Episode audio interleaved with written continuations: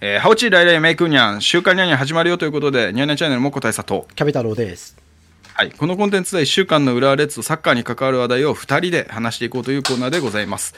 えー毎週火曜日19時更新になっていますので、やべえ、J、ワールドカップ、ACL、楽しみで寝てられないっていうか、くルヴァンカップ悔しくて寝られないっていう方は、そんな方は週の中頃にこれを聞いて少しでも、えー希望を持っていただければと思います。はい。ということで、えっ、と、あれですね、あのーコメント募集のお知らせを最初にかけさせていただくんですが、まあね、ちょっと正直、あのーこまあ、この後話しますけど、国内無観決まりましたよ。うん。で、でも浦和レッズのサッカーは来年も続きますし、うんえー来季補強がね、えー、ほ らちょっとね、まあご語気がすごいですけど、あの補強が必要なポジションうん。だったり、うん。この選手がいいっていう方が、うん。あのもしいらっしゃいましたら、あのうん皆さん、コメントの方に、えーどしどし、うんえーください。これはさ、かなり来るんじゃないかなって。いや、もうなんか今から考えちゃってるもんね、俺らもさ。なんか、こういう話で一番楽しいじゃん。この選手が来たらとかってさ、夢があってさ。まあね。うん。結構いいコメント来そうな気がしてワクワクしてます、私は。うん。はい。そうね。だからね、なんかこう、ででできれば、あの、コメントの内容としては、うん。今よりさらに良くなるためにっていはいはいはいうニュアンスで、あの書き込んでいただければと思います。あのうんちょっとその下げとかそういうのはあの あれなんで、いやまあちょっとそこまで。そこまでひどいこと書く人いないと思うけどね。まあ確かに誹謗中傷が今ね、なんか J リーグでは結構なんか問題になっているよね。うん、まあ。そうそういったねあのい意図はあのないので、うんうん。あのできるだけあのより良くするためにっていうニュアンスで、あの書き込んでいただければと思います。はい、はい、うん。ということで、あのまあね、まあ、このいつも言い忘れちゃうから先に言っておきます。はい。あの高評価とチャンネル登録の方、ぜひぜひよろしくお願いいたします。おはい。忘れの方は、まあポチッとね、押してください。そうですね。うん。はいだあの登録してる人もう一回押しちゃダメですよ。あのあれになっちゃうんで。解除される。そうそうそう、絶対ダメです。はい。ということで、えーじゃあそれじゃあね、本編に入っていこうと思います。はいえっとね、今週はね、ちょっとね、ダブル振り返りなんで、そうだね。あの、はいあの、内容がね、濃いめなので、うんクイズの方はね、お休みで行かせていただきます。はい。ということで、本日のコンテンツは、えーセレルヴァン、セレッソ大阪戦の振り返り、えーあとは ACL 決勝再スタでっていうところを、まあ、2週連続になっちゃうんですけど、ちょっと、あの、角度を変えてね、うんえー少しお話ししてみようと思います。うんうんはい。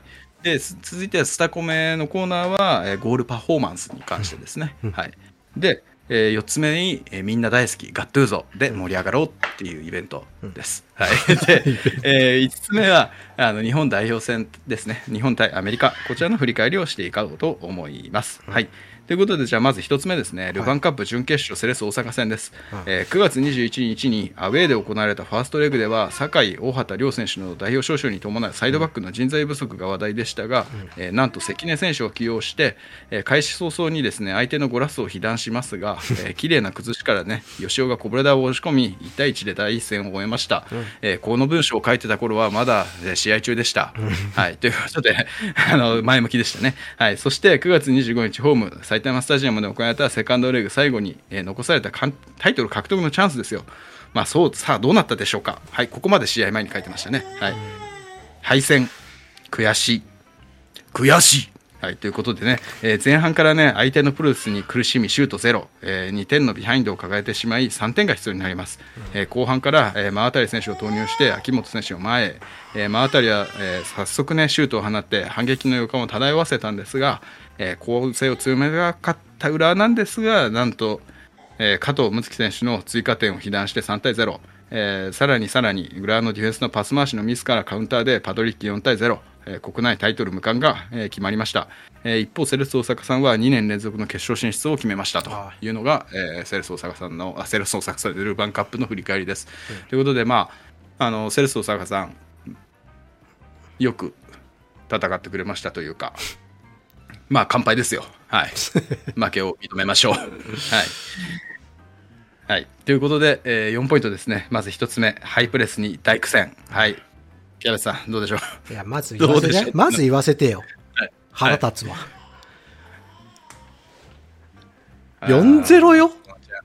いやいや、あのーまあまあまあそのあれだよね4点3対0と4対0でもう変わんなかったといえば変わんなそうなんだよ。かったんだけどそじゃあそれもわかる。俺もそれ見てるとき思ったよ。あの、カップ戦だからね。まあもう、その、うん点数だとかじゃなくて、まあ上がるか上がれないかっていう話だから、うんまあ攻撃的に言ってね、失点するのはまあまあ、しょうがないって思うけど、まあちょっとそれにしてもさ、策がなさすぎねえか。そうなんですよね、うん。ででまあまあちょっとね、うん。このハイプレスについてはまずやっぱ話しようよ。だから相手はハイプレスで来たんだよ。うん。で、ハイプレスに対する対抗ってさ、まあ俺の中で2つしかないと思うの。ハイプレスを上回るパス回し、ポゼッションをするか、狙われてるって分かっててもそれでもチャレンジするか、そこを避けて、まあロングボールなり、サイドでうん、こう、サイドからの攻撃とかをうん。中心に組み立てるかしかないのよ。うんなんか、なんでこう、理科書はずーっとこうやってさ、こうずーっと悩んでてさ、うんなんかはっきりとなんかもうちょっと指示できなかったの。うん、まあね。で、あれだよね、西川選手なんかは後半かなり、あの、もう、うんなんていうんだろうな、わ割り切ってというか、ロングボール蹴ってたよね、もう西川選手は。うん。うん、だから意思があまりこう統一されてなかった感はあるし、うん。あのまあそれにしてもやっぱセレッソ大阪のさんのねハイプレスが美しかったよね。まあなんていうか。美しかった連動がね、なんかこう、レッツが、まあだから4枚でちょっと回してる感じ岩尾選手が落ちて、うん。まあその前にもう一人、まあ伊藤敦樹選手がいるか、まああるいは吉尾選手がね、ちょっと下に落ちてきてっていうので受けるみたいな、うん。こういうなんか4枚の回しに、まあ3人しっかりこう、ついてコース切ってみたいな、この連動性がすごかったね。あの、前線のプレスの。なんか毎回綺麗に動いててさ、なんかうん、隙がないよね。そうでしかもさそのプレスの質もさかなりた高いというかさただ追うんじゃなくて。そうそうそうそう、うん。一歩二歩うん。なんかさらにさらに来るんだよね。だからかなり多分選手としてはこのかなりプレッシャーを感じてたと思うんだけど。うん。だからなんかもうあっぱれです。正序盤、直。中盤、終盤、隙がないよね。うん、うん、そう。でもおいら、うん。負けないよ。うんどうした？いやここのネタ知ってる人いないかマルジソナさんでね。まあでもそんな感じだったよ。もうなんか、うんいやでも俺はどうしてもなんかこのはっきりとしたね、指示が出ないっていうところが本当に引っかかってて、例えばやっぱミシャだったらさ、もうそれでもつなげって言うじゃん。うんもうそれもひ一つの形だし、これでし、ね、試合が終わってどうなるって、うん。その負けてどうなるってわけでもないじゃない。うん。監督の立場としては、ここまで来てて試合、うん。もうシーズン終盤で。うん。なんかな、何を悩んでたんでしょうか？いやこここここれに関してはさくすうん。くすっていうか。うんうん。うん。いやでそれはまあそのあれだけどまあなまあだからちょっと面食らっちゃったんじゃない？ちょっと指揮官としてはっていう感じになっちゃうけどでいや、何かやる手はなかったの、もう、もう、もうないんだ、オプションは。まあ、二年目で。ねそのいやいやいやいややっぱりこのまあ代表招集に伴ってねそのうん。両サイドバックのそのポジションのパターンがななかったっていうのもあるしうん。そのああまりそのなんだろうなフフルスペックの状態で戦っていないからうん。うん。って言い訳になっちゃう。それはね、でもさ、秋あれ？スタートは秋元選手ね、左サイドバックね。そう。で、うん。右が関根選手だった、また。2戦目も。うん。だから、でも秋元選手はね、リーグでも左サイドバックで、まあ半分ぐらい出てるよね。うん。ということは変わったっていうのは関根選手のところ。うん。でもそこが関根選手は第一戦は良かったぞ。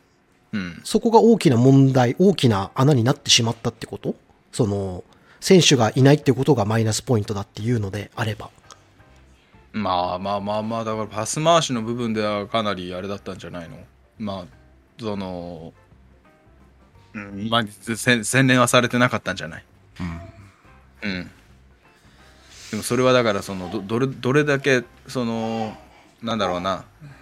た鍛錬を 重ねたかってところの差じゃないかなと思うけど。だから別にその関根選手のクオリティに問題があったっていうわけではないと思う。でだからソスットで結局だから指揮官がっなっちゃうそうなのよ。そうなのよ。だから俺はもうね、この試合で、大きな、まあ、問題点っていうか、まあ、うん俺が疑問に思ってしまったのは結局、理科賞の能力の部分なのよ。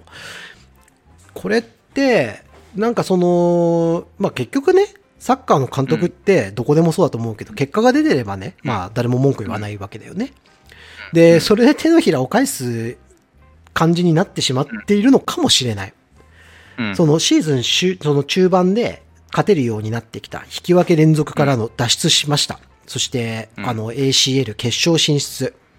行きましたっていう時に、まあやっぱり俺も思ったんだけどね、その、あ、我慢してよかったっていうふうにうん思えたんだけど、ここに来て、なんか、昨シーズン思ってたことがまた出てきてしまう気持ち。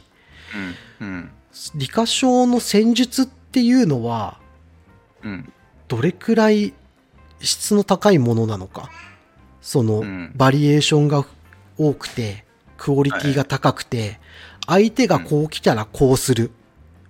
うん相手がこっちに来るなら、レッズはこれで行こう。で、これで点が入る。みたいな、そういうなんか、か駆け引きっていうか選択肢、オプションみたいなのが、結局はあんまりないのかなって思っちゃうんだよね。そうねだからそのあれだよねそのユンカー選手の投入タイミングとかもそうだしうん。ちょっとこのこの試合に関してはある程度のあのなんだろうなファンサポーターからの不満が出てきてもおかしくないと思うよね。いやーそれに、うなんかさ、ツイッターとか見ててもさ、みんな怒ってんだもん。うん まあねまあね。なんかわ。わかる？なんかこのさ、いや、俺すげえ、その批判的なコメントとか、そういうのはあんまり目にしてないのよ、俺はね。あの、うん。ななんだけど、ちょっとちょ、ちょっとずつみんなピリピリしてんのよ。わかる？このなんか、ピリピリ感。うん。まあね。うん。そうだけどあれだよねだからちょっとある程度固まってきたってところも最近あったじゃない？そのスタメンなり、えーフォーメーションなりっていうところがね、うん。だからその中であの、まあ、昨シーズンはまだそこ模索中だったけど今かん、ほほぼ完成形なのかなって思うとうん。少し考えてしまうところがあるっていうのが多分みんなの感想だと思うんだけどねその伸びしろがあとどこにあるのかってところが。そうだよね。なんか俺これ、んもっこに言われて思ったけど、だから国内タイトル無冠が確定したんだよね。うんうん、まあ、去年だから許されてたっていうのは天皇杯取ったからだと思うの。うんで、まあ今回国内タイトル取れませんでしたと。うんで、まあこのまま行くとまた注意で終わると。まあ5位から10位ぐらいの間で終わってしまうっうんていうので、どういう評価になれば、すればいいんでしょうかね。そうなんだよねだから3カ年計画の最終年結末は国内タイトル無冠なんだよねだからそこのなんだろうなその首脳陣と、まあ、理科省がねどどれだけのこう、まあ、伸びしろをねこの後の数戦でうん。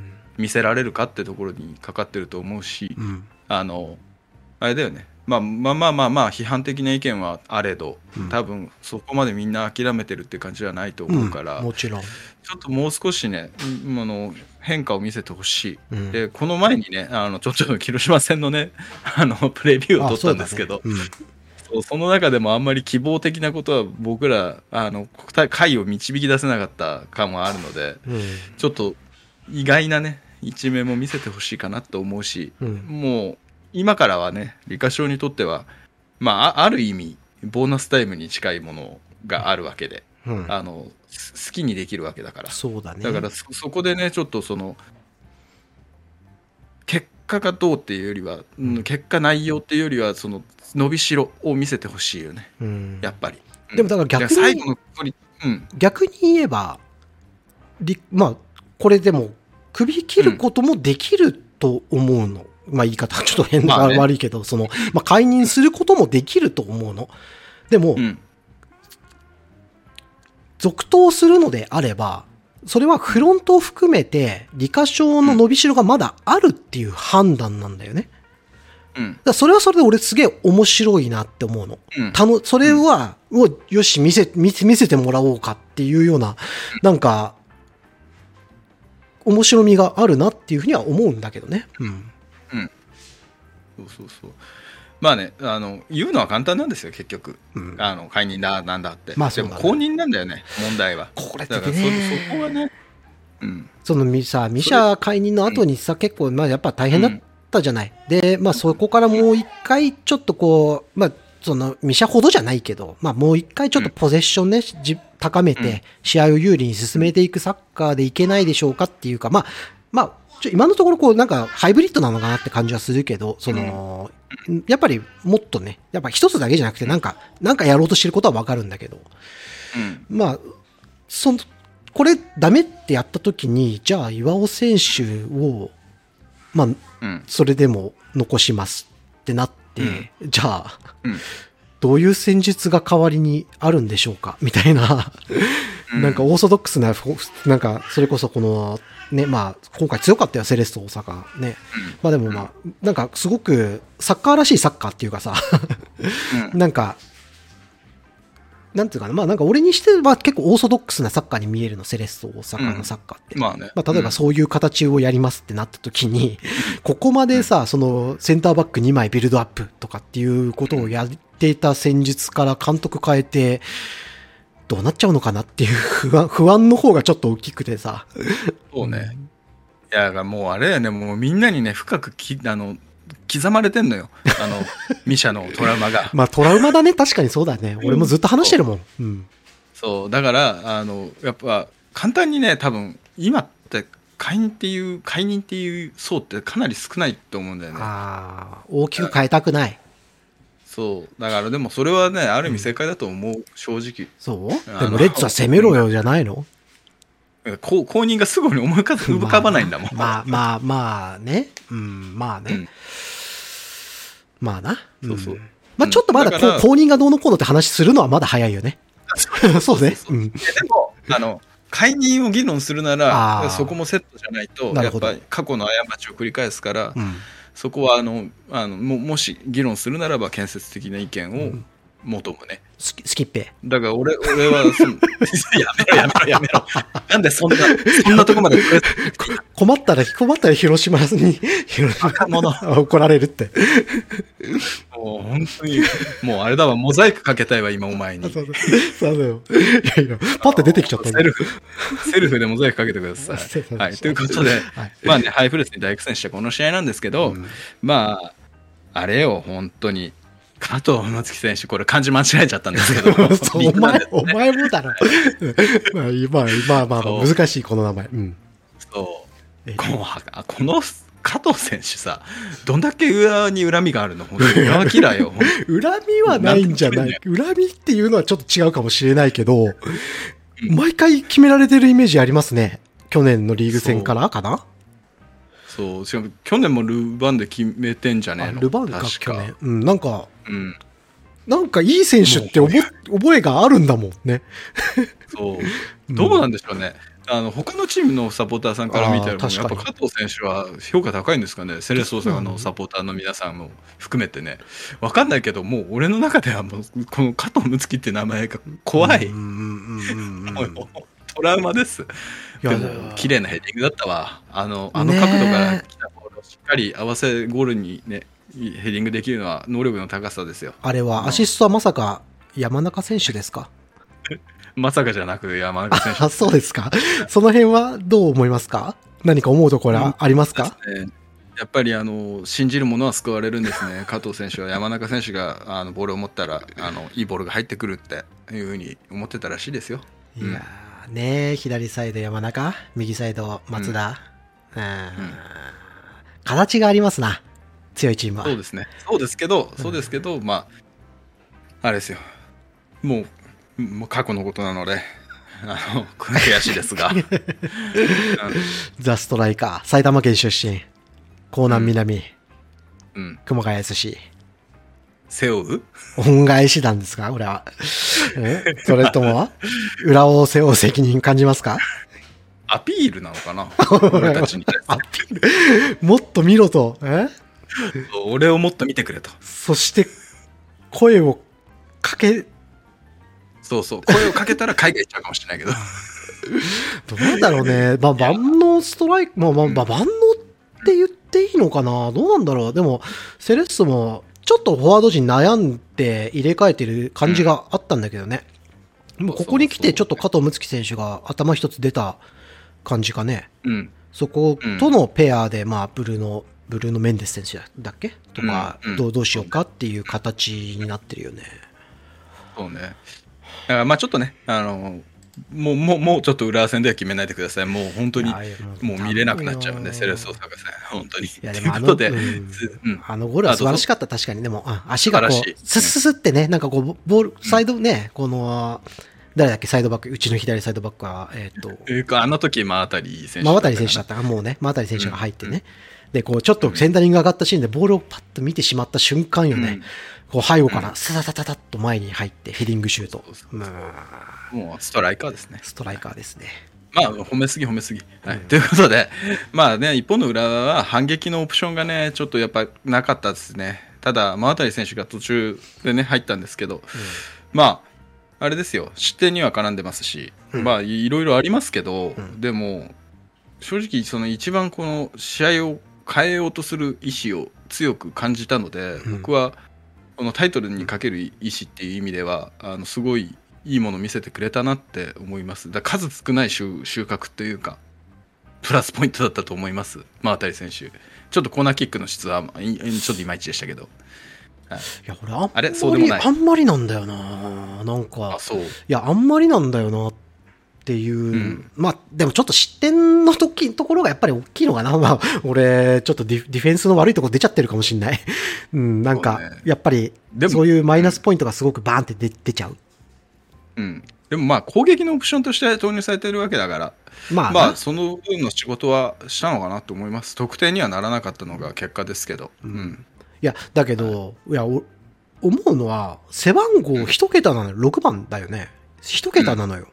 で、うん。なんかわかんないけど、まあ、左右のサイドバック、サイドハーフ的なのができる、なんか万能バックアップみたいな感じになってんだけど、いや、立ち位置そこじゃなくないって思いな、思い返し直してしまったのよ。この試合、ちょっと呆然と死んでね、はいはいもう朝4時起きですよ、俺。4時から見ててはいね。あ、ちなみにこのなんかはい YouTube のね、J リーグインターナショナルっていうね、海外向けの、あれだと思うんだけど、多分日本国内だと見れないんだと思うんだけど、うん。そこで、もう世界に向けて発信してるんですよ、この試合。うん。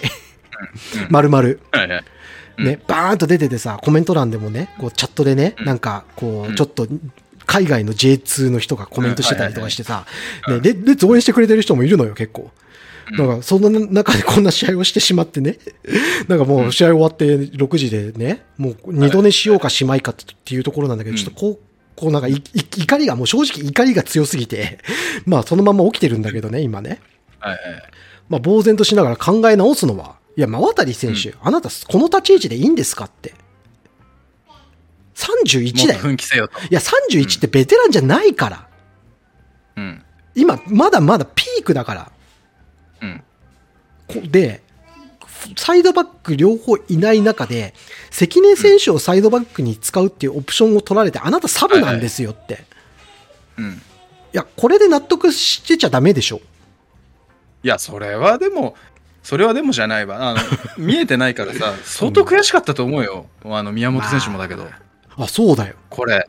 そうだよ。うんだから、俺はね、そこ、なんかこう、あれだねあの、そこ選手、そうだ。そこも踏まえて、うんまあ、渡選手はこの後半から出てきた時に、うん。あのしっかりと意思は見せてくれたと思うよ。まあ、確かに勢いはあった、すごい。うん。しそうそうそう前に進むっていう姿勢もすごく見えた。うん。そうだからだからまあねキャベツさんの言ってることはあのまああある意味最もなんですけどそれはでもあれでしょ？あの奮起を期待してるっていうことでしょ？もちろん。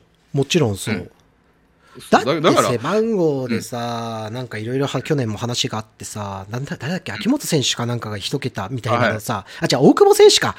がさ、牧、うん。牧野の5号みたいな、そんな話で、なんか、お前はまだ早いって言われましたみたいなことを確か言っててさ。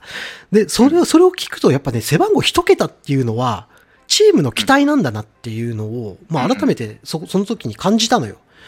うん。それを思うとね、やっぱりこ、今シーズンのこの出場時間とかは、まあ、到底許容できないうん。ものじゃないかって思っちゃうんだよね。うん。うん、まあその一つの要素要素としてね背番号の重みみたいなものはあるとは思うけど、うん。まあまあ、まあ、渡選手もね、まあ、いろんなクラブを渡り歩いて、はいはい。J2 からねそれこそ来た選手でまあねはあるから、うん。本人もねあの多分ここのチャンスは逃してはいけないと思ってると思うからあのそこをねうまくこうクラブとしてもこううまくね引き立ててうん。より、ねレベルアップしたプレーを見せてくれると信じてます。はい、うん。っていうまあ、うん。うん。まあ便利なんだよ。まあ、まあマタイ選手の、まあね。いいところは便利なところっていうところが、まあ、一番あの痛いところではあるんだけど右も左もできて、ベンチに置いておきたい。うん、っていうのでなんか都合よく使われちゃってるんだとは思うんですけど。うん。まあねぜひぜひスターティングメンバーをね勝ち取っていただきたいね。うん。はい。で、えー最後ですね、えー高すぎる勉強代、えー生かそうということで、えーまあ、このね、ファーストレグ、えーセカンドレグ、まあ、2戦で行われる試合が、えー残ってます。うん。ACL 決勝です。うん。えーこの勉強代はしっかりと、えーものにしましょう。うん。はい。ね。まあ、直近でね、あの広島さんがおそらく似たようなサッカーをしてくるだろうから、うん。そこで答え合わせてもいいですが、いや、広島戦はかなり楽しみじゃない？いや、これは、でも俺はすごく、もう今シーズン一番楽しみかなってちょっと思うんだけど。はい。ということでね、まあ、ちょっと広島戦の話はあのプレビューを作ってあるので、、プレビューですか？あのぜひぜひあの今週ねあげますので皆さんそちらのをご覧いただければと思います。あの広島さんについて熱く語ってます。うん 残念なことにね。はい、ということでねあのもうねこうなったらやることは一つです。おあのもう早く残留を決めて来年、来年への準備を進めましょう。そうだね。もう無駄にしてはいけないです。もう残りの時間はうん決して。もうね、次は最適な相手です。もう今シーズン成長著しいサンフレッチェ広島さん。うんで、我々には ACL があるんです。うんだからこれはね、あのーもう、あれですよ。もう答え合わせです。早速の。ちょっとあの、理科書、僕らを、手のひらを変えさせてください。うん。うん。ハマればね。のように変えて ぐるぐるぐるぐるぐる。でもなんかハマればいける気がするんだけどな。うん。もう一皮向けてほしい。うん。はい。ということですね。はい。ということで、まあ残念でしたが、セレス大阪さん、あの、2年連続ということで、えーまあ、頑張ってください。そうだよ。はい俺たちの高志をね、切って監督取ったんだから。まあ、でも効果出てるな。確かに正解だったのかね。いや、そんな。はい。ということで、続いてですね、はい、ACL 決勝を再スターでっていう、まあ、ハッシュタグ次やってますけど、まあ、世界に誇れるっていうことですね。えっ、と、先週も取り上げたんですが、今回は別の角度から少し取り上げてみようと思います。まあ、アピールなんです。あの、我々私たちがすることは、あの、情に訴えかけるのも、まあ、あるにはあるんですけど、んメリットを強調しましょう。おメリットを。うん。はい。ということで、私、結局、多分最終的には情に訴えかけますが、ちょっと話をさせてください。お願いしますはいまあね、まあ、日本代表ワールドカップのね、予選に伴う芝の張り替え延期の煽りを受けて、えー2月に行われる ACL 第2戦で埼玉スタジアムが使えない可能性が高いっていう件ですね。はい。ですが、まあ、クラブからね、JFA だったり埼玉県への働きかけ、で、有志による署名活動ってところがね、立ち上がって行われてるんですが、もうこうなったらね、僕たちもビリきながらね、アピール、メリットを説明しようと思います。はい。ということで、まあ、指定管理者選定の際の選考基準ですね。で、えー以下を触れてます。以下じゃないですね。次のように触れてますね。えー交流の核となる公園。多彩なアクティビティで賑わう公園。誇りあるサッカーの街を象徴する公園。えー国内最高レベルのクオリティの高い芝。まあね、このうちね、芝のクオリティに関してはね、あのこの問題の本質ではあるので、あの本当に十分に、十分に理解してます、みんな。もう、サポーターも含めて、もう十分に理解してるんです。あのこちらの県県だったり JFA に言ってるんですけど、十分に理解してるんですけど、まあ、誇るべきものの一つとして、うん。あのほ誇りあるサッカーの街を象徴する公園というのをまあ出してるわけじゃないですか。ほで誇りあるサッカーの街を象徴するっていうことはどういうことかっていうことを、まあ、この部分に関してはねこの ACL のこの一戦これは与える影響はもう大きなものです。はい、残念ながらね残念な本当に残念なんですけど、うん。毎年のように決勝進出できればいいんですがこれはもう勝負の世界なんです。それは難しい。うん。うん。で複数回のね ACL を制した浦和なんですけどうん。あの毎年勝ち進めるとは限らないです。はい、であのサッカーはね紛れもなくね世界で最も普及してる普及してるスポーツだと思います。まあ陸上とかもまあそんなあそうかもしれないですけど、まあクラブにがね世界に出て戦える道っていうのはこの ACL を制する以外にないんです。うんはい。でね ACL を決勝をね行うことでこれ世界にアピールできるチャンスを秘めているんですよね。はい。煽り映像やら YouTube やらでもう見ることが多くあるでしょう世界中の人が。確かに、はいうんでねさらに現地で生で見ることは強烈に記憶に残ります。うんはい、我々のようなおじさんは10年後も20年後も話題にします。永遠とそしてね少はい、少年は憧れること受け合い。うん。あのワールドカップをねやるっていうのが一番なんですけどワールドカップを再び埼玉でっていうのもありえるんですがもうこれは何年先か分かりません、うん。何年じゃない。何十年先か分かりません、うん。ならばこのチャンス生かさない手はないです。うん。ボールはそこにあります。お。拾いましょう。ACL 決勝をサイスタでニャンニャンチャンネルはスタイスタを応援します。はい。ということでねやっぱりねこのやっぱり煽り映像とかもそうだけど、うん。あのまあ確かにバカになんないですよ。うん。アジアのチャンピオンってあのまああれなのよ。その日本代表戦がねあの今回芝のワールドカップ予選でこれ今のことが事象が起こってるんだけど、あの日本代表の親善試合よりもうん。あのバリューがあります。ACL 決勝の方が。絶対に、まあ、それとか？比較しちゃいけないかもしれないけど。うん。うん。だけどやっぱりその過去の煽り映像もそうだし、うん。あのき人間の記憶っていうのはやっぱり重要だと思うし、うん。あの世界に誇れるっていうことを売りにしたいのであればこれが一番です。うん。間違いない。もうねワールドカップはそりゃそうよ、うん。ワールドカップはそりゃそうだけどうん。あのみんな見るのはうん。これです。きっときっと。きっとってなんだあれです弱い弱い。いやいやなんか絶対これって言ってほしかったよね。絶対これですよ。もう絶対にこれ。もうだってもう今はもうみんな誰でも見れるんだから、うん。簡単に。まあね。その中でねあの調べるのはやっぱりこれだと思いますよ。うん。で埼玉スタジアムって外国人が打つと思いますか？いきなりダイレクトに。ああ打たないでしょ。打たないね。うん何を打つか。うん。ACL でしょ。ACL じゃないかもしれない。それかまあクラブワールドカップかさ。うん。浦和レッズでしょ。うんうん日本代表、うん。まあ、打つかもしれない。打つかもしれないけどうん。多分ここのチャンスは逃さないってない逃さないってね逃しちゃいけないですよ、うん。あのこの世界に誇れるってところをもうあのなんだろう明確にねうん。目標として定めているのであれば、うんでもう一つ約束しなきゃいけない一つじゃない二つか。約束しなきゃいけないことがあるんです我々。あの浦和を愛する者でも。はい。この問題問解決方法はえー決勝を5月にするか、えー、とし純粋に工事をずらすかなんですけど、うん。えーリーグの方に影響があっても文句は言えません。なるほどね。はいはいはいはいでだからそこはねあのわ私たちちゃんと理解しなきゃいけないし、うん。あの後ほどねあのサイスタが使えないとかで、えー、と騒いではいけないしうん。あの周りもねあのバックアップしてくれてる人がいいらっしゃいますよ。他のクラブのサポーターの方も。うん。だけどこれはこれでねあのリーグの方に引きずってはいけない。ただそれだけ。うん。うん。約束しましょう皆さん。なるほどね。それはセットだ。この件でそうこの件はこの件だけど、うん。後ほど何かを言うのはあの信用をなくしてしまいます。うん。はい。まあもう署名活動もしているわけだし、まあ世間で言えばこれが浦和レッズサポーターのまあうん。民意だっていうふうに捉えられているわけだしね。そうそうそう。う、ん。じゃあみんな約束しましょう。だけど言います。ACL 決勝をサイスタで、はい。これは何？だからじゃあ芝のクオリティよりもうん。ってことでしょ？モッコが言いたいのは。芝のクオリティよりも大事なのは ACL を決勝をサイスタでやってそれによるまあ、うん。宣伝効果って言っていいのか分かんないけど。うん。まあそうね。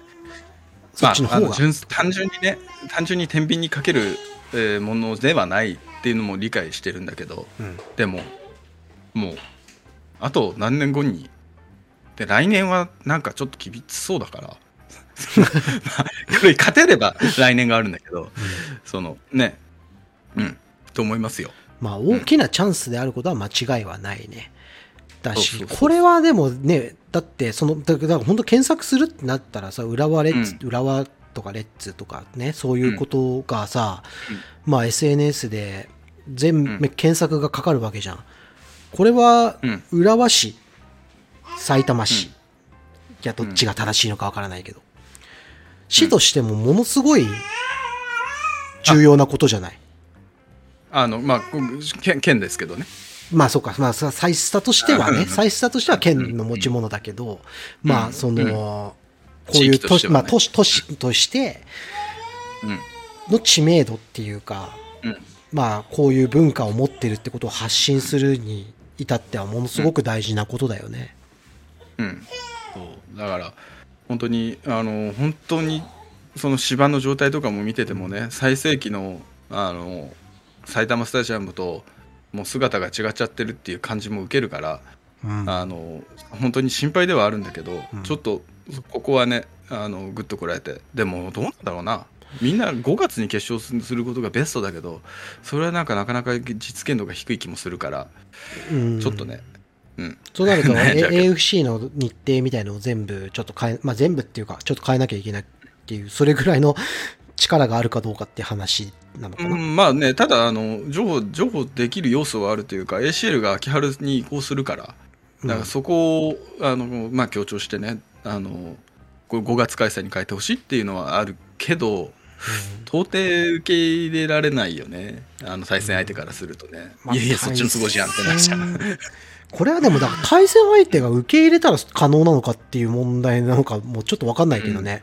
まあ、うんそういうのって組織、いまあ、委員会みたいなのが、こう、やっぱり もうやるものだから、やっぱ日程ありきでいろいろ進んでるような気は、ちょっとしちゃうんだけどな、こういうものって。そうね、だから本当に難しいことだと思うんですけど、そこはあの総力戦で、あの JFA さんもお願いしますよ、本当に。なんか、芝張り替えるってさ、なんかさっとできるような気がしちゃうんだよね。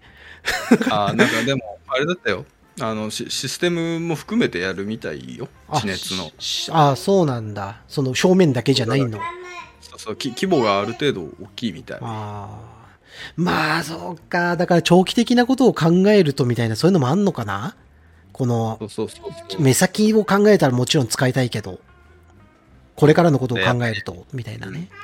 そうそうそうやっぱでもさみんなさサイスタの芝は誇りに思ってることだからさ、うんなんていうか、まあ、複雑だよね本当にやっぱりでどこのスタジアムよりもうちの芝が一番綺麗って多分みんな思ってると思うから、うん。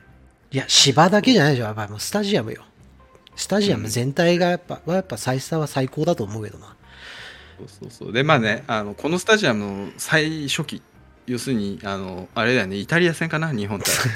あの時ひどかったじゃん。叩かれたね。この前のデュッセルドルフでやったやつよりも全然ひどかったもんね。そうそうそうそう。まあああれがねやっぱ結構反省点としてね多分長く引き継がれてそれもあると思うけど、うん。でやっぱねスタジアムの価値って、まあ、日本代表戦がねあの、まあ、今回ね延期の要因になってるけどあのこのスタジアムの良さを日々証明し続けてるのはどこですかっていう話なんだよねうん浦和レッズでしょ 浦和レッズが使ってるからうんあの状態の良さをアピールできるのであって、だからそこはもう少しあのあの考慮考慮していただけたらなって思います。あの言い方があれです。考慮していただけたら嬉しいです。はい。うんはい。っていうことですよ。はい。はい。で、海田さん、頑張りましょうということで、続いてね、スタミナのあコメントのコーナーですね。えーまあ今週はね、えーゴールパフォーマンスですね。好きな、印象的なゴールパフォーマンスでご募集かけさせていただきました。たくさんのコメントありがとうございます。いますえーじゃあ早速いきましょう。えー、みことさんですね、えー好きなゴールパフォーマンスは、えー2000年代の田中達也選手の、えー拳にキスをして、えー上に突き上げるパフォーマンスが大好きでした。えー現役でもやってみたかったなということなんですが、いやーまああれはね良かったけど、ねちょっとあれはまあただしってやつだよね。え、何何何が正しいの？ただしイケメンに限る。あ、そういうことね。まあ、俺ら、俺らに関して言えば、ただしフォワードに限るっていう話も、そんなシーン作れませんからっていう、ね。まあ、あの、あれだよね、ディフェンダーが得点したあるあるってさ、大概みんなその、大概準備してないよね。うんその、駆け出す、吠えるみたいな。ぎこちない。ね、そうそうそう。いや、なんかしかもさ、あの、田中達也選手のさ、やつってこ、ここれも、まあ、キスもそうなんだけど、なんかこの、うん。走ってる姿勢とか、こう、なんかこう、なんか、なんつうの、全体、このフォルムが結構かっこいい、良くない？あまあね。この、これのさ、この動作だけじゃなくて、キスの動作だけじゃなくて、なんかこの、走りながらやる感じとかはいはい、はい向いてる方向とか、それがこううんカメラに抜かれるこの絵みたいなのが、ね、映えるよね。いや、あれだよね、本当に田中達也選手に関しては、なんかこう、得点からパフォーマンスまでがこうシームレスだよね。はいはいはいはい、スムーズ。今はちょっとやりづらいかもな、VAR とかもあるから。あー、確かにね。まあね。そうそう。なんかこう、決めてそのままの流れでっていう印象がすごくあるよね、田中達也選手ね。確かに、でも、うんこの VAR 下で、ものすごい画期的なパフォーマンスが出生まれたら、すごいんじゃないか。これをね、レッツの選手がなんか作ったら、それを世界が真似をする。あ、VR、この、この間でこういう、なんかぎこちない喜び方じゃなくて、この間をうまく使ったみたいな。あ、ダメですか。な難易度、難易度高いです。はい。ということでね、あの、まあ、ありがとうございます。続いて、馬場さんですね。おはようございます。えー好きな印象的なパフォーマンスはやっぱりキングカズダンスです。ということでカズダンスね。これはね、まあ、小学生の時はみんなやってたよ。やってたみね。んな真似してたよ。うんうん浦和の子もやってたよ。そうだね。浦和の子で、いや、いや、ベルディの真似なんかしませんっていう子はさすがにいなかったかな。そうね。うん。いやね、なんか、なんだろう、なまあ、なんとも言えないよね。なんか、数以外やらないし。いやうんだか、ら ら果たしてそのブラジル仕込みのリズムなのかってとこもなかなかちょっとクエスチョンだし、確かにねタタタタタタンタタタン、ポうん、独特だよね。だでも、それこそさ、ゴールパフォーマンスなんていうものがあっていいのかなっていうのもさ、その数とかがいない時ってあったんじゃないの？もしかするとこう、得点をして喜んで、よ喜びはするけど、みたいな。うん。はいそういうアピールなんかしてもいいんですかっていう感じもああったかもよ。もしかすると、当時。あまあね、うんでもあれだよね最近でも本当になんかこう独特なっていうのは減ったよねこの選手といえばこれでしょみたいなやつが。確かにそう言われるとないな。そうそうそれ以前に点が入んねって思うんだけど。J リーグの課題。ジュニョール選手とかのあのなんだドラゴンボールみたいなああ、はいのはいはい。はい。クリリンクリリン。そうそうそう。なんか最近なんかあんまないよね。今得点の少なさだな。きっと。うんじゃあ、ユンカーに海洋圏にやってもらえますか？いやいやいやいやなんでそのドラゴンボール来たの？ユンかあれだったんじゃない？やワンピース派じゃねえか？ああ、そうだ、なんか T シャツ着てたかも。そうそうそう。ゴムゴムのワンピースにじゃあ。そうそう。いやゴムゴムのでゴムゴムのやりづれえな。まああのユーガー選手もねそうそういったようなユーモアもねあっても面白いと思いますので、あのお願いします。お願いします。はい。はい、で続いて白黒赤いさんですね。はい。えー好きなパフォーマンスですね。ラファの、えー敬礼ポーズはかっこよくて好きです、えー自分はコメディタッチやあまりにも凝ったパフォーマンスやは好きではなく、ゴールした時の興奮や熱狂をシンプルに表現するタイプが好きなのですが、ラファノは自分の仕事を達成したぞという意思も、えー意味も感じて、とにかくかっこよかったです。うんうんえー2017年 ACL 決勝戦の、えー決勝ゴール後のパフォーマンスも良かったのですが、えー準々決勝の川崎戦の、え2試合通じた同点ゴール後の敬礼ポーズとその後の表情がひとまず追いついたぞここは逆転するぞという凛々しい選手の顔をしていて最高だと思っています、ということで、確かにねあれそうだな。あったね。敬なんか固定固定パフォーマンスがあったね、うん。なんかこうパンチしてんのもなかったっけ？あれはでも毎回やってるやつじゃないか。なんかパンチ何回かこうやってやってっていうのも、なんかラファーがやってたイメージあるけど。なんかパンチっつうとやっぱあのオーストラリアのあれがさ強烈に印象残ってるからさ。どれ？どれ？いやあのドイツ大会のさ。え？何それ？えー、ケイヒルかなんかやってなかったっけ？あの、コーナーフラッグばバカさんああ、そうだね、やってたね。やってた、やってた。いや、オーストラリアってさ、ロビー、あれ？オーストラリアじゃないか。あれ、ロビー・キーンもその、は、あれだっけ？どこだっけ？あ、まあ、いえー えーと、アイルランドかアな。イルランドか。前転でもあったよね。うん。あれもなんか印象の残る。あれだよね、ボクシングが結構盛んだから。ああ、だってあれだもんね。なんだっけ？あの、ハゲてる監督、今、ワシントン DC のあの監督やってる人誰だっけ？誰？え イングランドのフォワードポーズ。しかヒントがねえんだけど。イングランドのフォワードのハゲって言ったら、ちょっと結構いいね ちょっと待って、忘れちゃった、ど忘れちゃった。いや、で超一番言う。思い出してください。思い出してください。いや後ほどあれ、はいあれ、まあ、あれ、あれ、ボクサーの息子じゃん、確か。あの、まあね、めんなさい、ちょっと。そういうのもありますからね。はい。ということで、もうラファからだいぶ外れちゃいましたけど。いや、でもラファかっこいいよね。なんかさ、いや、俺トレーニングしてるシーンも好き、好きだった。なんかすげえしっかりやってるじゃん、この体幹とかをさ。なんか、いや、本当にしっかりプロの仕事をしてるイメージがある。この敬礼ポーズもそうだけど。うん。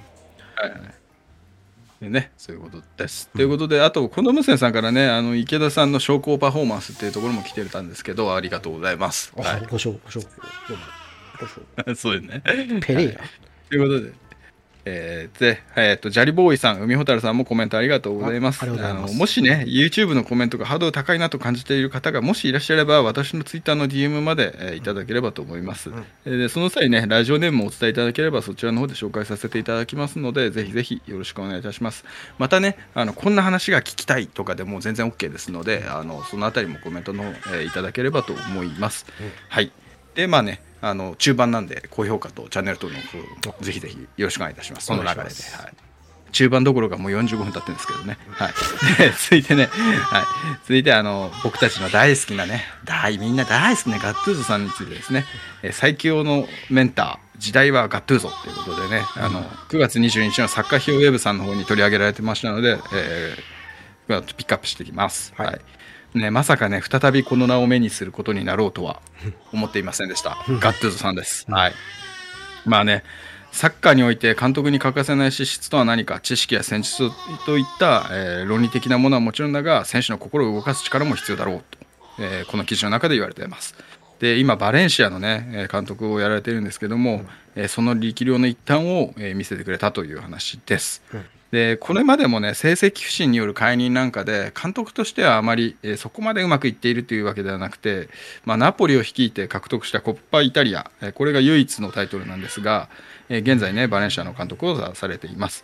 で、えー今シーズンね、えーバレンシアでもう、えーその一端を見せていて勝った試合にもかかわらずディフェンダー陣に、えー喝を入れる激しくプレーについて選手に指摘していたんですが、その後そっと抱き寄せるっていう姉とムチ これで、えーサポーターの心をわしづかみにしていますと、でもう時代は刀剣ガットゥーゾです今の裏には合わなそうなんですが、あの J の他のクラブガットゥーゾさん招聘してみてはいかがでしょうかっていう話ですね。ごめん、俺さっきの名前今さ、ググって思い出したわ。ウェイン・ルーニーです。ルーニー、ルーニー。ど忘れし。ずっとマイケル・オーエン出てきちゃってさ、フォワードって言ったらさ、あの最大の過ちを犯してる君ははい。ルーニーは坊主だよ。いやいやいや、植毛したでしょ、ルーニーは。いやでも坊主だろ。そこ、そここだわるの？こだわります坊主です。いやルーニー、ルーニーお父さんボクサーだ、確かね。うんはい。ということで、ガットゥーゾなんです、今は。ああ、ガットゥーゾね。いや、でもさ、俺このガットゥーゾって名前を聞いてさ、いや、俺らの時に、だからなんか、異様に気合が入っているボランチっていうのでガットゥーゾだったじゃん。だけど、俺らより上の世代からしたら、もしかするとフットボールではあるあるの選手なんじゃないかっていうふうにちょっと今思ったんだけど。はいはいはい。ドゥンガみたいなね。んだ、そんなに珍しくない可能性もある。うん。うん。だから、最後の、うん。あれだったのかもしれない。最後の昭昭和ですか？世界だけど、昭和の、昭和最後の選手だったかもしれない。まあ、でも、もう、うん。もう引きつけたよね、でも。本当にガットゥーゾ。プレーっていうか。すげえなって。あれは。ブルドッグ。うん。すげえな。そうなんかもう憧れだよね。本当に。なんていうか。男が好きな男って感じ、そうそう、う。ん。だけどでもねじゃあじゃあじゃあガットゥーゾさんは浦和の監督にしてくださいって言われたらちょっと考えていやちょっと違うな どうなどうなるんだろうねハマったらすげえかなでも。どうなんだろいや今のメンツだと大変なことになるんじゃないか。う でも俺本当に欧州見ないから分かんないけど戦術的にとかどうなんだろうででも何そのナポリやってたりって俺もそれそれすら知らなかったんだけど、結構じゃあ監督歴としてはもう結構長い。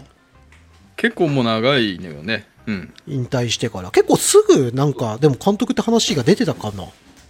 うん。もしかすると。スイスだかな？どっかシオンだっけ？かなんかでプレーしてたでしょ。そのまま監督に確かなったんじゃなかったかな。へえ、うん。もうなんかそのさ印象だけでさ話しちゃうとなんかこの、すげえ刀剣みたいなだからモチベーターなんじゃないかっていうふうにさうん。かん、なんか考えちゃうけどもしかすると戦術的にもう 優れてるかもしれない。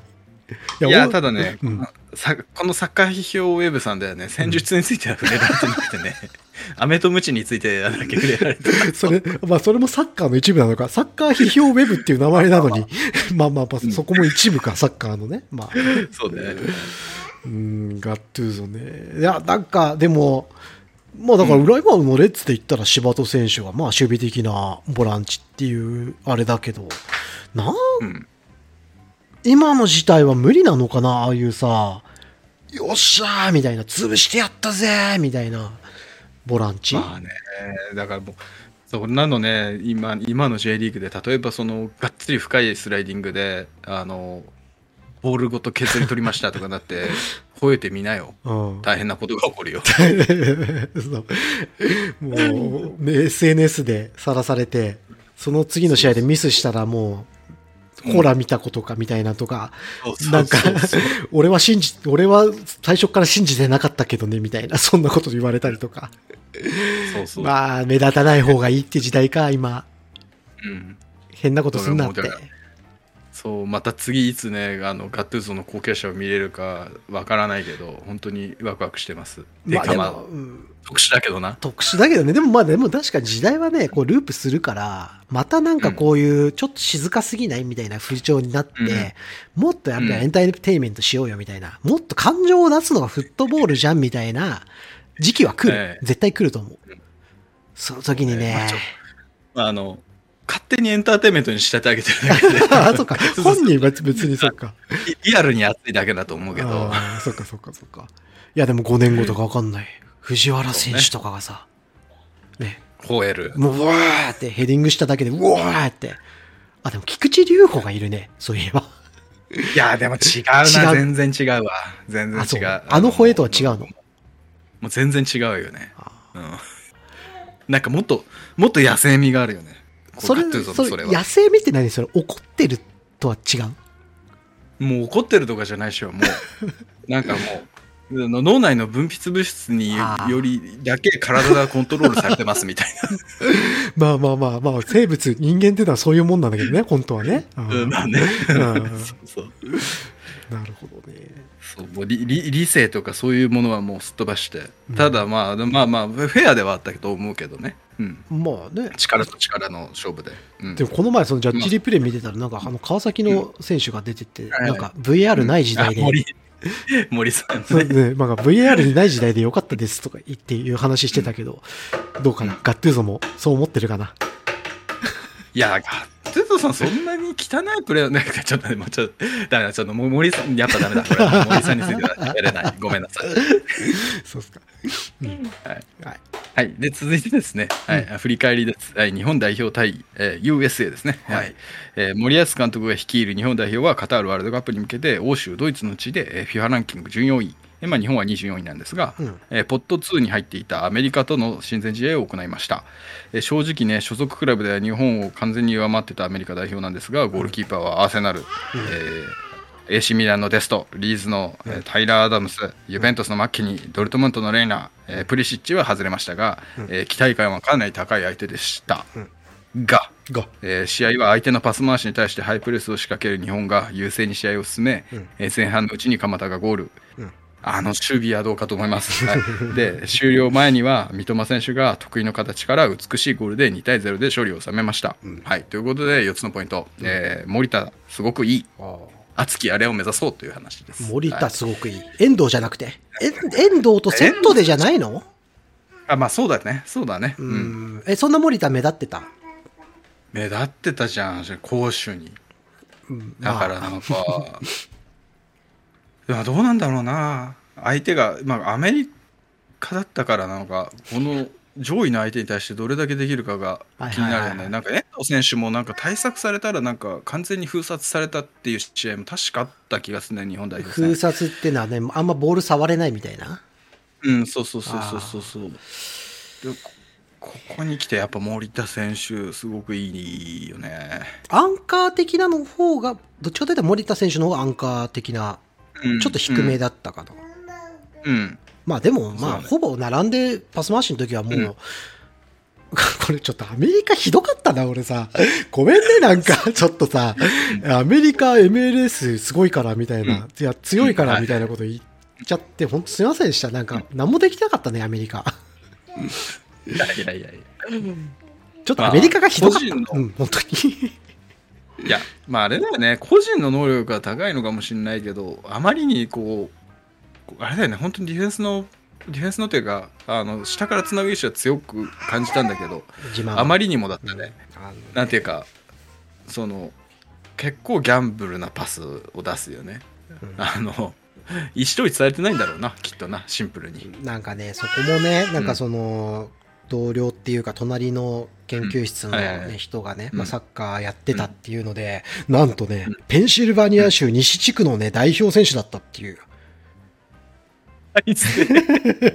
そういう人がね、ちょっと同僚にいましてね、はい。まあ、はい。FC 裏にもね、もう、もう、か声もかからなかった私としては、うん。あペンシルバニア西地区代表はさ、いや、さすがだなって、すごいなっていうふうに思ってしまったんだけど、まあその人が言うには、アメリカは結局、まあ、欧州ベースのポゼッションサッカーやろうとしてんだけど、本当にアメリカに合ってんのはカカウンターアタッキングだって。いうね、うん。なんでポゼッションやろうとしてんだっていうのを言ってて、まあ多分それが世論なんだと思う。結局、うんまあそういう、やっぱお欧州でプレーしてる選手も多いし、うんまあそういうね、まあつながりもあるじゃない。うんだから、まあそっちでやりたいっていう気持ちはあるけど、現状それじゃあうまくいってないじゃんっていうので揺れてるんだと思う。だから結局、まあそれを、そうなるとき問題何っていうと指揮官になっちゃうよね。すっごいニュース、はいね、あの、まあメディアでは結構叩かれてたよ。やっぱ指揮官が、まあ、うんうん。まあ、ただね、アメリカさん、安心してください、日本もそんな時があります。はい、ありました。あの突然ね、あの方針を変えて結果をつかむことも大いにありますので、大体がね、あの代表のにおいてのね、戦術理解って、そんな簡単に上がるもんでもないし、うん。まあ、クラブレベルの、ね、話とは全く別のものであろうから、うん。まだまだ個人のスキルがあるうちは対策できると思いますし、逆に言うとね、負けた方が良かったよね、日本も。ちょっと課題とかが見つからない試合だし、なんか本当練習本当に練習試合って感じだったよね。そのフレンドリーマッチなんだけどさ、全くなんかその、戦ってる感じもなんか出てこないし、そうね。あ、でもあれ誰だったっけな？なんか足裏一回向けてさ、あ、はいはいはい。ふくらはぎあたりに入ったのがあったじゃない？伊藤選手だね。ああれ、退場じゃね？あ、そう思う。なんかすげえアメリカの解説陣は、これはなんか、なんか明らかに、レッドの対象でしょみたいなうん。感じで語ってて、あれはフレンドリーマッチだったから、セーフ？なの？うん。まあでもあれ本番でやったら退場しちゃうと思うけどな。だって全く無意味だったよね、あれ。強度的にはそこまで。そこまで強くなかったような気はしたんだけど、まあ、足、ポイントは入ってたよね、明らかにね。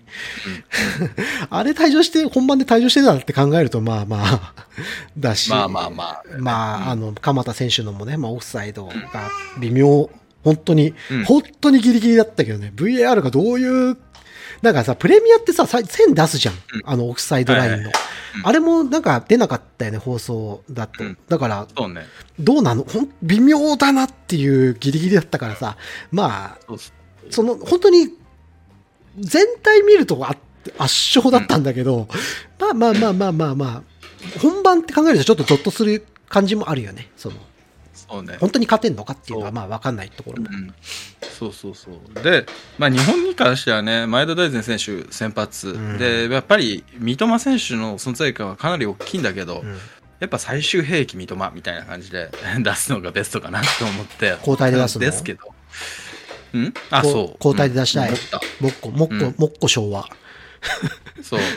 交代で古。性はやっぱり走れる選手をがっつり頭から出して もうガンガン追いかけましてくださいっていう。かき回して、うん。0-0そうでそうそう後半入って、うん。うん。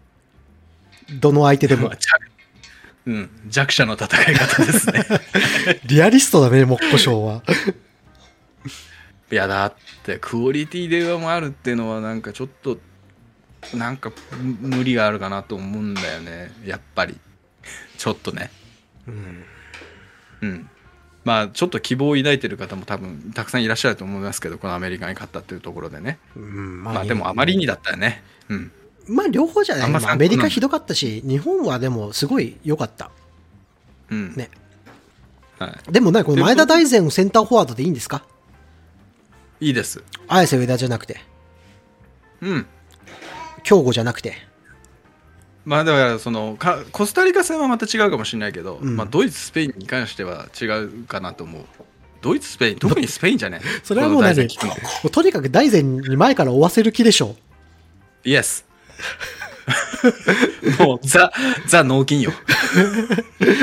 もう は走れドーン もう攻撃でも守備でも走れって感じでしょ。いや、そう。もうね、そこもう1本2本決定機外すのはもう全然目つぶるんで。いやもうそれでレレッズサポの悪いとこよ。岡野の影見ちゃってるでしょ。いや、でもちょっと、あの、でも、ね、ちょっとシルエットは全然違うから大丈夫です。そうはい。まあでも前線はちょっとやっぱままあまあまだわかんないな。あのーまあディフェンスラインはちょっとやっぱこう怪我とかのあれでこうちょっと変わってくるだろうけど、まあほぼほぼああいう形なのかなっていうのと、まあボランチも出来がいいし、ずっとまあ出来がいいし、でまあうん。鎌田がやっぱり調子いいし、あの決定力もまあ高いし、ううん、なんか、やっぱでも前のこの、前とサイドは、俺うん。どうしてもやっぱなんかね、久保くんさん、ちょっとなんか違うんだよな。まあね、なんか堂安選手、後半出てきたけど結構良かったしねの。方が良くない？って思っちゃうんだよね。な、いや、俺でもなんか、すげえ揺れるの。俺、直感では、いや、久保くんさんはまだ違うっていうふうに思うんだけど、うんでも確かに何か違いを作れる選手ではあるんだよね。なんかこう、連動性とかじゃなくて、なんか、え、違くない？っていうプレーが見せられる選手ではあるのよ。だから、うんじゃあ、えやっぱりじゃあそういう選手は入れた方がいいのかなとかっていうので、ずーっと揺れちゃうの、俺の中では。なんかあれだよね、なんかこう外から見てると、やっぱ久保選手がなんかこう90分で考えられないっていうのはあるよね。なんかこう、いやアクセントにはなるんだけど、あのワンプレーワンプレーうまさを見せてくれるからね。だけどなんかちょっとこう、90分間久保選手を使ってとかっていうのがゲームプランで考えられないんだよね、なんとなく。やっぱり言うなんだけど。先発はあれじゃね、伊藤、伊藤純也、純也だってるっけ？伊藤純也。うん。伊藤テルじゃないよね？伊藤純也ね。出るじゃない。うんアトランタじゃないよね？マイアミの奇跡じゃないね？はい。うん。うん、と、まあ年齢、年齢バレますよ。あれじゃないか、もう左は、うんまあ、まあ、堂安律と伊藤でいいんじゃないかなって思っちゃうんだけど。で、三笘と久保くんさんを入れて、はいはいはい。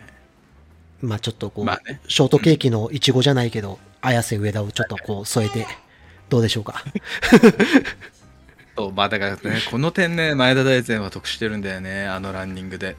やっぱ、あの、すっげえ決定機を迎えるのは多分大然だと思うんだけど、すっげえ決定機を外すのも大然なんだね、多分ね。やっぱなんかデジャブがすごいんだけど、なんかさ、え、結うん局さ、この前、前ま、ちょっと前まで長い選手がやってたのと同じじゃね？いや、そうだよ。そうですよ。スペイン相手にとかって。もう、うん何でもあれは結果つかんだじゃん。まあ、まあね。もうこれ、日本の形はこれなのかな？もう、足速いやつ前にポンと置いて、ちょっとカットインからシュート打てるやつサイドに置いて、でも、うんワールドカップ、予選ではそれでいいけど、ワールドカップ本戦だと、守備もやってよって感じで、まあまあまあまあイメージはしやすいよねうんフォーバックべったり、うん。ボランチべったり、うん。中で繋げたかったら諦めてポン。まあまあまあまあ極端に言えばそうなんですけど。極端に言えばそうなんですけどね。はい。わかりやすいね。まあまあまあ。そうだ。でももうもう全日本のねサッカー少年が目指す場所ですから、お。まあ、そんなかそんなそんなこと言っちゃダメ。ダメ。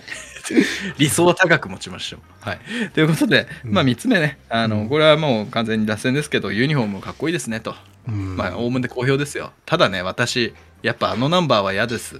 ダメ？やっぱ不利だと思うあれ。黄色が。見えやすいんだもん。そう。でやっぱ結構やっぱさ指示前のさやつなんて最高よ。青に赤の時短ってもう最低じゃん。あー読みづらいことないじゃん。確かに。うん。絶対こういうスライド作った時に選ばない背景とフォントの色だよね。あれが許されてたんだからさ。あれでいけばよかったのに。まあやっぱ1000番号で呼ぶもんな。でもどうなんだろう。聞こえねえんじゃないか？ワールドカップ本戦とかだと。まあね。だけど指示はしやすいと思うぞ。まああれ確かに。見えやすすぎる間接視野で選手がどこにいるか分かりやすいもんね。そうそうそうなんかあれまあ、かっこよさうんぬんじゃないんだよねだからちょっとちょっとなんか視認性が良すぎませんかっていうのが気になった気になる。いや、俺なんかもう、あーいや、かっこいいなって思ったよ。黄色い背番号。かっもう、こいいよいやかっこいい白んだけど白と青と黄色ってもう、もう、正義の色じゃん。えー、何？いや、ミニ、ミニ四駆で、ミニ四駆の色だよ、だって。ミニ四駆、レッツ、レッツゴーのゴーの色だよ。まあちち巷ではガンダムなんていう話もあああ、りますけどガンダムもそうだよ。うんでも正義の色じゃん。まあそうだけどさ まあまあまあまあまあいまあでもあれね本当にどどうでしょうねどどんな結果に直結するか。ちょっと誰か検証してください。旧旧日本代表ユニフォームと新ユニフォームであの間接視野でどれだけ捉えられるかっていうのをちょっとやってみてください誰か。あの有名サッカー系 YouTuber の方お願いします。あれもいいかもよ。その、で実際の試合でさ、こう、リアクション、相手のリアクションがコンマ何秒早いとかさ。比較、る比較して。まあでも、うん。まああるかもね。試合90分通したらた、そりゃ、やっぱり影響するかもね。確かにね。そうそうそう。はい、ってところですね。で、最後、えーと、森保メモ明らかになるっていうのが、まあ、アベマの中でね、番組の中で、うんあの森保さんが自分自身のメモの内容について語ってたんですけど、うん。まあまあまあまあ、予想通りですよ。なんかこう、あのプレーがうまくいった、いってないとかって、そういうことを書いてるらしいんですけど、うん僕はずっとこのキックオフ直後にメモするのが、もう異質すぎ異質すぎて、何やってんだって思ったのよ。まあ天気でも書いてんのかと。天気とか気温とか。でも試合前にかけとよく考えたら、うんそう。もう僕反省です。うんいや、多分、キックオフのがうまくいったかいってないかだと思うんですよね。で、あれもやっぱセットプレーの戦術の一つで、ああのセットプレーの本とかもさ、キックオフって結構ちゃんとあるんだよね。ーあ、そうなんだ。ページを割かれて。そうそうそうそう。だからあれ、シンプルにうまくいったかいってないかだけ書いてんじゃないかなと思いますね。いや俺なんかでキックオフなんてさ、点入れられた後とか怒って怒ってたらロングボール蹴るのかなとかそう思ってたわ。うん。思ってたら。いや、でもやっぱり、ひ等しく訪れるし唯一完全なるノープレッシャーで、確かにな。あのボランチも下げてボランチまで下げてボランチが蹴れるっていう瞬間が必ず訪れるシーンであるし、うん。弱ければ弱いほど複数回訪れるからやっぱりそこって結構なんだろうなパターンとして持ってった方がいいしうん。あのうまくいったかいってないかって分かりやすいからうん。やっぱそこら辺をメモしてたのかなと思うんですけど森保さん正解だったらコメントにお願いします。本物かって？いやでも確かにそうか。まあセッうんトプレーね。でも俺この試合見ててさでもこれうん。俺サッカーの未来じゃないけど、うん。いやもうサインプレーをセットプレーじゃなくてやり始めるんじゃないかなって思ってて。その結局ミスがもうさ、はいめちゃくちゃ減ってきてるじゃない？その今って、でササッカーのバスケ化みたいなこと言われてるじゃない？でバスケってさ、どこうドリブルしながらもさなんかガードの人がさ、こう何番なんかこうなんか指でこうやって数字とか作ってさ、こういうなんかもう選手の動きが決まってっていうのでやるじゃない？いや、そういうのやり始めるとこあんじゃねえかなって思って。うん。なんかこうセンターバックがボール持ってさ、相手プレッシャーかかってない時にさ、5番5番みたいなことやるとさ、こうバカボボランチがこうバーって下に下がってきて両サイドがバーって上がるとかさ。はいはいはいはいまあまあまあねだからどれだけだから今後へんね変化があるかちょっと楽しみだねだからワールドカップでやってくることがあるかもしれないよいやーちょっと当たったらちょっと森保さん、監督変わってください、俺と。森保さんはちょっとないんじゃないかキャベショ。はい、まあねでも本当にあのねあの僕試合見てる時あの特に配信やってた時なんかそうなんですけど、すぐコメントしなきゃいけないから全部メモを取りながら試合見てたんですけどまあ書けないよ本当に大変、ね。もう後で見たら何書いてんだろうと思ってま「熱き」あ確かに。とか書いてあって何分熱きって書いてある。だから何？って自分でもね。まあ書けないんだけどやっぱこう監督業もさコーチ含めてのチームだから、あの連携がね重要で分析官と的確にコミュニケーション取れないと対策も打てないだろうから、うん。何分に何があったかっていうのだけでもメモしておくとそこのコミュニケーションが、えーうまくいくというのもとも考えられるから、うん。まあ、あのメモも無駄じゃないのかなとも思ってあの擁護しようと思ったんですけどあんまり試合中のこう改なんていうのかな修正能力ってそれほど高いようにも見えないから なんか擁護しちゃいけないところなのかなと思ったりもしました。うんだったらもうさ、メモの人を置いときゃいいんじゃんね。コーチとかにさ、何分なんとかメモっといてみたいな。それでいいんじゃないの？自分でこうやってなんか、こうやって、自分でこうやってやってたらさ、試合書いてるとき見れないじゃん。あ分かった。じゃあコーチに速記の達人を置いて あのコメントしたのを全部メモに取ってもらえばいいんだ速記で。だからもうそれに近いよね。そうか、なんか違う人にメモらせておいて、後でやればいい。まあ、シンプルにあとねボタンを押すみたいな。あ、何ボタン？え、その何そうそうそう。シュートとか。気になった瞬間をボタンを押すみたいな。あー、時間だけ記憶される。タグ付けしていくってことね。ピン、ピン、ピンみたいなのつけといて、何分の何分のかこう確かに。なんかこうに匂い嗅ぎ GC みたいなさ。なんだろう。まあわかんないか。わかんないね。みんなわかんない。ごめんなさいね。あの匂いがしたところでピッと押すとなんかこのそのねピークと合うみたいな。どんな匂いは何の成分だみたいな分析装置があるんですけどでそのなんつうんだろうな。やっぱそういうイメージ。いやイメージ。まあでもあるのかな。いやイメージあってさ、りそ分かりやすい分かりやすいように説明ししてるのかもしれないけど、全然分かりにくくなってるからね。あごめんなさい。そのマシン知らないし。まあねだからそういうなんかテクノロジーを使ってない。いやわかんない。あのあれなんじゃない？このボールペンのカチッと押すとなんか記録されるんじゃない？時間が。実は、それだ実わは、かんない。ハイテク。でも、なんかこの試合中も、わかあれ、日本の放送と同じか分かんないけど、アメリカの放送で見てたんだけど、なんか、なんか日本のベンチのところにすっげえ作戦板が置いてあって、3個、4個ぐらい置いてあって、マグネットがバーっと置いてあって、なんかすごいタクティクスみたいな戦術うん。が、ね、をしっかり練ってますね、みたいなことを言ってて。なんか、え日本ってそういうイメージあんのかな？こういう、やっぱ戦略で、はい。緻密な戦略で、あの強者を倒すみたいな。そんなので相手ビビらせられるならもうめちゃめちゃ置いとくわ。めっちゃ考えてそう。で、こうなんかポスターとか貼ってさ、ベンチに。